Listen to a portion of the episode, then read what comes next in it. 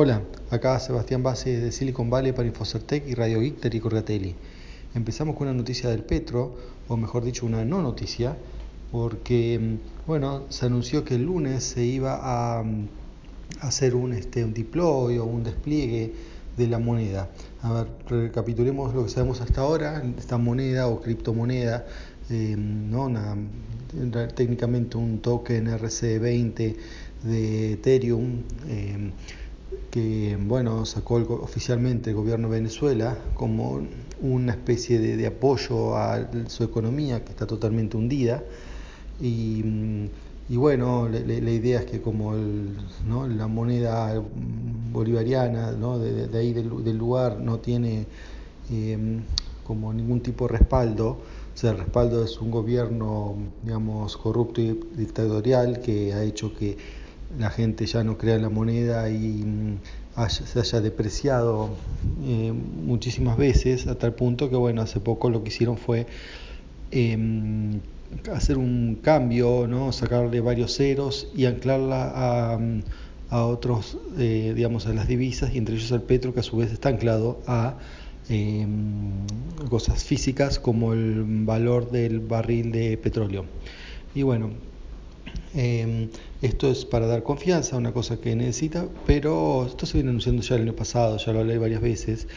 El tema es que bueno, esta moneda no había sido puesta a circulación, o sea, sí la tenían, eh, se hizo una especie de ICO, de ICO cerrada, interna solamente para ellos, digamos, dentro del gobierno y empresas selectas, incluso empresas públicas. Bueno, el tema es que esta criptomoneda no, no se puede considerar como tal, o sea, Está bien, técnicamente lo es, pero desde el punto de vista práctico, si no circula, si no es tradiable en el mercado, uno no, sabe qué valor tiene realmente.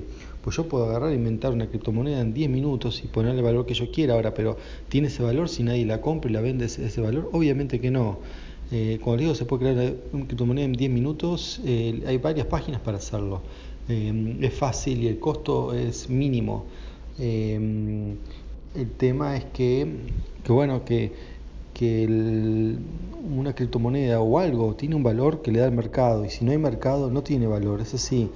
Y en este caso, bueno, viene lo que es el deploy, que es, eh, bueno, empezar a distribuirla y ver cuando empieza, que empieza a cotizar, si la gente la acepta como medio de pago. Y bueno, le decía que esto supuestamente pasó el lunes, entonces el lunes hubo un discurso eh, de Maduro. Yo lo escuché antes de eh, dar la, como es, el reporte del lunes y mm, lo escuché, habló de muchas cosas, ¿no? toda propaganda de su revolución, explicando por qué está todo bien.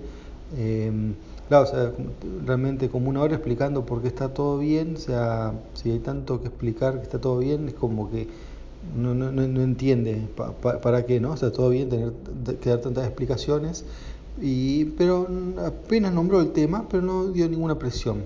Así que bueno, me quedé sin saber qué pasó con eso, eh, de buscar por otras fuentes, a ver, porque evidentemente hasta ahora no hay lo que es un deploy real, pero bueno, en cualquier momento puede haberlo.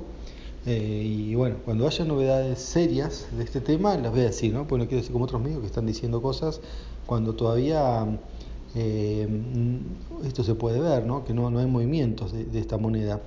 Así que todavía es temprano para hablar de eso. Mm, bueno, mm, todavía porque no hay movimientos, pero cuando los haya, eh, bueno, yo les voy a reportar y vamos a ver la realidad de eso. Bien, ahora pasando al, digamos, acá a Estados Unidos, eh, bueno, las novedades de Tesla, aparte, bueno, todos los problemas ¿no? de, Elon Musk, es eh, que tiene ahora, ahora tienen lo que ellos llaman, mm, según Elon Musk, han pasado de la, de la pesadilla de fabricación a la pesadilla logística. O sea, la pesadilla de fabricación dice que ya la han resuelto eh, y de hecho han doblado la producción del modelo, ¿no? el modelo 3 de Tesla. Eh, eso es importante, le han bajado el costo, están acercando los 35 mil dólares, que ya sería un auto mediano, digamos de costo mediano, mediano para abajo. Eh, y bueno, sobre todo para ser un auto 100% eléctrico, ¿no? sería un buen precio cuando lleguen ahí. Em, por lo pronto, este, entraron en el problema logístico. ¿Qué significa esto? Que están tardando en entregar las unidades. Ya están hechas, se pueden ver acumuladas en el patio de em, digamos, de, sus plantas, sobre todo la planta más importante en Fremont, em, no pasa por ahí, ¿no? Y este, ve que, bueno, está lleno los, el patio, todos Tesla, y salen eh, cada tanto, se ven que salen los em, estos transportes que llevan los autos. Y bueno, ahí es donde parece que están fallando, como no, no anticiparon que iban a tener tantos autos para, para enviar y la verdad no, sé, no sé por qué, o sea, los otros fabricantes no tienen ese problema, ahora lo están teniendo acá. Pero bueno, se ve, la gente muestra en los noticieros como la gente los está recibiendo, o sea, ya no es, eh, bueno, ni hablar que los modelos anteriores ya están en la calle, eh, acá en San Francisco y, el área ¿no? que rodea San Francisco está lleno sobre todos los días, varios Teslas por día eh, en mi barrio varios, en donde trabajo hay varios. en esta zona hay muchos. Como estuve en Nueva York, la verdad creo que vi uno solo, en, como en un mes. Tampoco estuve ahí mirando mucho porque este, hacía frío, nevaba, no salí mucho, pero bueno, lo que salí no, no se veían tantos Tesla como en la zona oeste. Bueno, porque es, de acá, ¿no? Em, pero bueno, digamos que todavía no es un gran fabricante de autos, la cantidad que hace comparado con los otros, otros fabricantes es mínima. Eh, bien, eso con respecto a, mm, digamos, a Tesla. Ahora también otro de los temas que hablamos siempre es Amazon. Yo también les he hablado de problemas que, había em, con los trabajos en el warehouse, que, ¿no? en los depósitos, que la gente se quejaba que cobraba poco.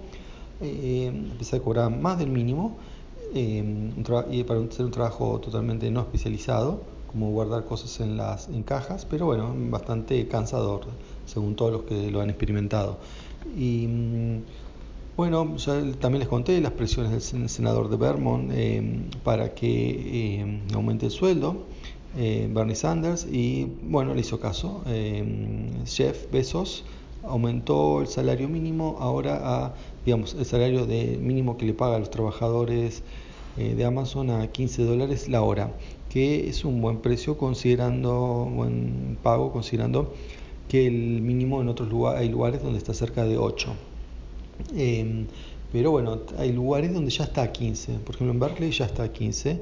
Eh, y bueno, y zonas así también, ¿no? De mm, San Francisco y alrededores está más o menos por ahí el salario mínimo y también o está aproximándose de que de acá al 2020 va a estar en 15 dólares la hora.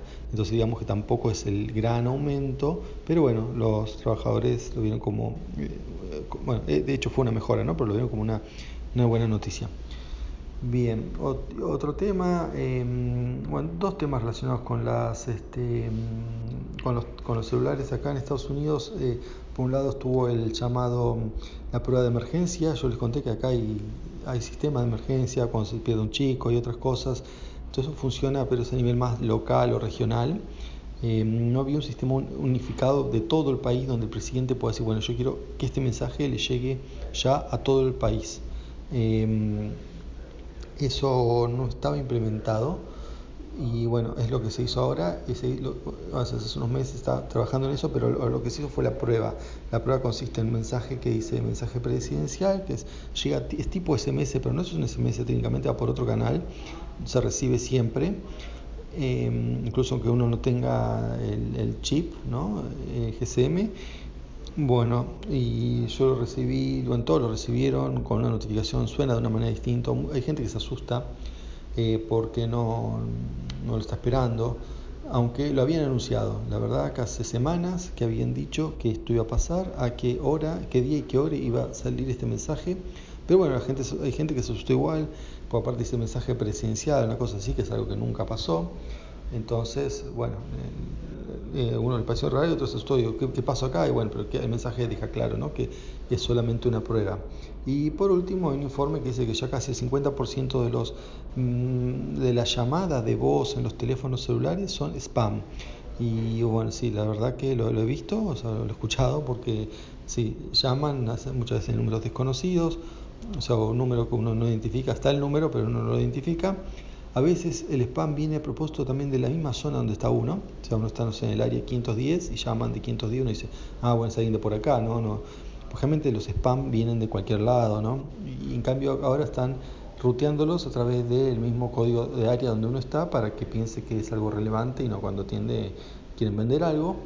Eh, o scam directamente, no solo spam, scam es que fraude, fraude de todo tipo, ¿no? Dice, mire, nosotros recibimos su pedido de renovación de la licencia de conducir, pero no sé, le falta pagar tanto, mande plata a tal lugar, o bueno, o algún otro mm, engaño, ¿no? También engaño de, ah, usted no ha pagado o debe de plata a la IRS, que es la administradora de impuestos, entonces pague antes que eh, lo vayamos a buscar con la policía, cosas así, que gente se asusta y paga.